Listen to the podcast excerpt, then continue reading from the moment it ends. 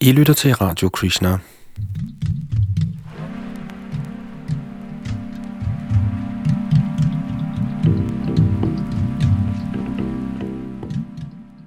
Vores videnskabsmand Sadaputra, der er over i Amerika, som vi også kender her fra radioen, har skrevet en bog, der hedder Gud og videnskaben.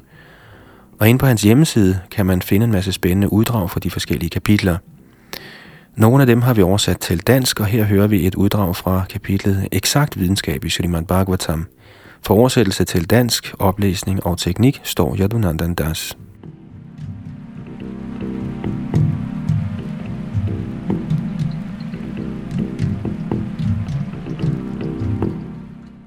I et stykke fra en encyklopædi står der, at i gamle dage blev længde defineret af bredden på hånden, samt af afstanden mellem albuen og spidsen af langfingeren, det man kalder en alen. Teksten fortsætter med at sige, citat, sådanne standarder var både foranderlige og forgængelige, og kun i moderne tid har man vedtaget definitive og faste standarder. Citat slut, og det er hentet fra Microsoft Encarta. I middelalderen var der helt sikkert mange modstridende og dårligt definerede standarder for vægt og mål, men nøjagtige standarder for mål er ikke udelukkende en moderne opfindelse. Se på følgende eksempel. I 900-tallets England bestemte kong Adelstan, at kongens område, hvor i kongens fred hersker, skulle strække sig fra den kongelige residens til en afstand af 3 miles, 3 furlongs, 9 acres, 9 fod, 9 håndflader og 9 bygkorn. En furlong svarer til en 8. del af en mile, og en acre er en fjerdedel hektar. Dette lyder som en af oldtidens besynderligheder, men det definerer en cirkel med en diameter på 36.500 fod, næsten præcis en tiende del af en breddegrad i Sydengland.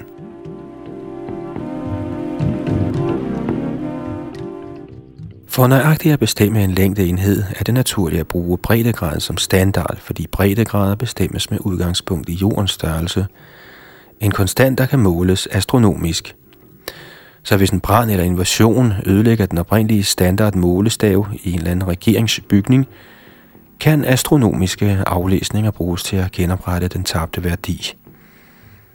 Det virker selvfølgelig usandsynligt, at man foretog præcise astronomiske målinger i England på kong Adelstans tid, men hvis vi kigger på vægt og mål i et historisk perspektiv, finder vi, at afstande i oldtiden blev målt med udgangspunkt i breddegrader, og middelaldersamfundene arvede mange eksakte målestandarder. Disse indbefattede rummål, der defineredes som længde opløftet til tredje potens – og vægt, der blev defineret ved at fylde et sådan rummål med vand.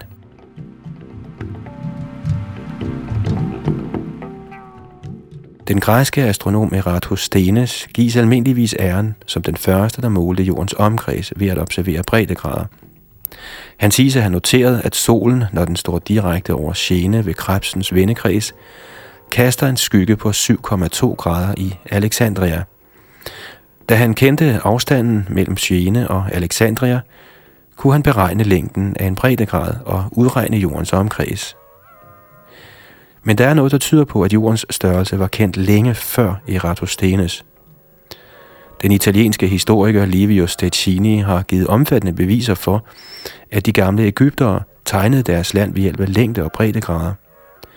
Han gør gældende, at de havde nøjagtig viden om jordens mål – og at sådan viden var uløseligt forbundet med udformningen af den store pyramide ved Giza. Eftersom den store pyramide dateres til ca. 2500 f.Kr., betyder dette, at jorden blev målt videnskabeligt i det mindste så langt tilbage i tiden.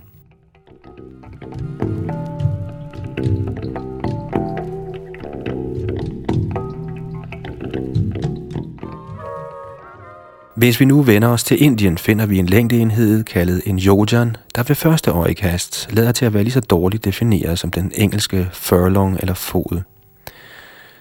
En yojan defineres som enten 16.000 eller 32.000 harstager, hvor en harster eller alen er 24 angulaer eller fingre. At der var mindst to længder for en yojan støttes af de tekster, de gamle indiske astronomer efterlod sig. 400-tals Aryabhata brugte en yojan på ca. 13 km, og astronomiteksten Surya Siddhanta en yojan på ca. 8 km. Den første antydning af yojanaens ældre historie kommer fra Strabo, der beskriver Megasthenes oplevelser, en græsk ambassadør i Indien i perioden efter Alexander den Store. Strabo citerer Megasthenes for at sige, at langs den kongelige vej til Indiens hovedstad Paliputra, der menes at være det moderne partner, blev søjler rejst for hver tiende stadium, hvor stadium er en græsk måleenhed. Den britiske lærte Alexander Cunningham hævder, at søjlerne markerede et interval på 1 krosher. Da der traditionelt er fire krosher per yojan, indebærer dette 40 stadier per yojan. Statine giver 400 alen per stadium, og dette indebærer 16.000 alen per yojan.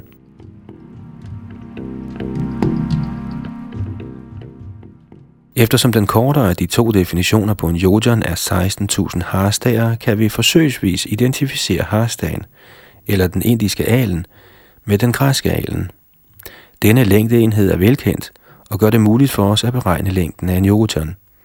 En græsk alen er 462,42 mm.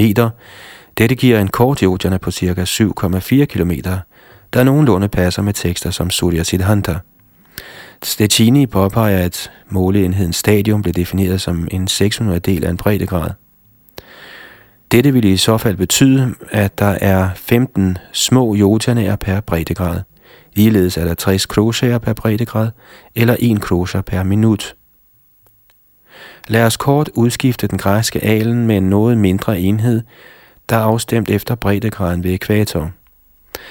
Alle vores ovenstående udregninger ville fungere, hvis vi brugte den græske alen direkte og ikke lavede denne erstatning, men fejlene ville være større.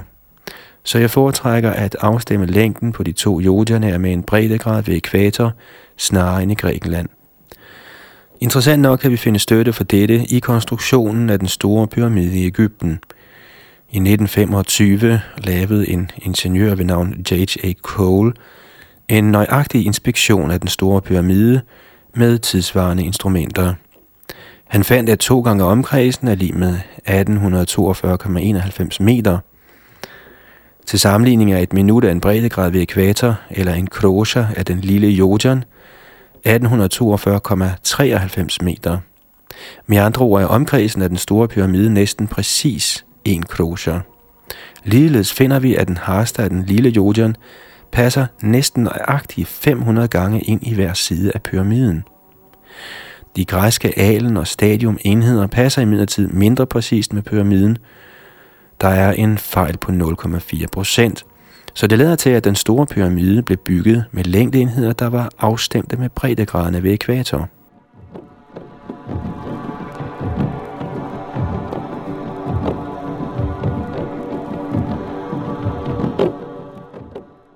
Hvis yojanaen var præcis defineret som en brøkdel af breddegraden ved ekvator, må de folk, der definerede den, have vidst, at jorden var kugleformet. Ja, de lader til at have kendt målene på jordens vælving ved ekvator. Hvem var disse mennesker, og hvor boede de? Beviserne, vi har behandlet her, sætter dem i det mindste så langt tilbage som den store pyramide, en tid, hvor folk angiveligt troede, at jorden er flad. Alligevel viser korrelationerne mellem planetbanerne og Bue Mandalas træk, at Bhagavatams jordcirkel eller jordmandala var langt fra at være en naiv flad jord. Dens forbindelse med planetbanerne viser, at Bhumandal repræsenterer solsystemets plan, der, hvis vi ser bort fra banernes små hældningsvinkler, faktisk er fladt. Bhagavatam omtaler en elgammel vedisk verdenscivilisation. Selvom de informationer, vi har kigget på her, ikke beviser, at en sådan civilisation har eksisteret, viser de trods alt, at nogle mennesker i en fjern fortid opnåede et uventet højt niveau af videnskabelig indsigt. Om de levede i øst, vest eller begge steder er svært at sige. Vi ved dog, at nogle beviser for denne civilisation er bevaret i tekster fra Indien, såsom Srimad Bhagavatam, og yderligere beviser kunne sagtens dukke frem fra gamle ruiner i Vesten. Måske var der en avanceret civilisation med global indflydelse. Det kan være nyttigt at holde øjnene åbne for flere beviser, der kunne kaste lys over dette skjulte kapitel af menneskets historie.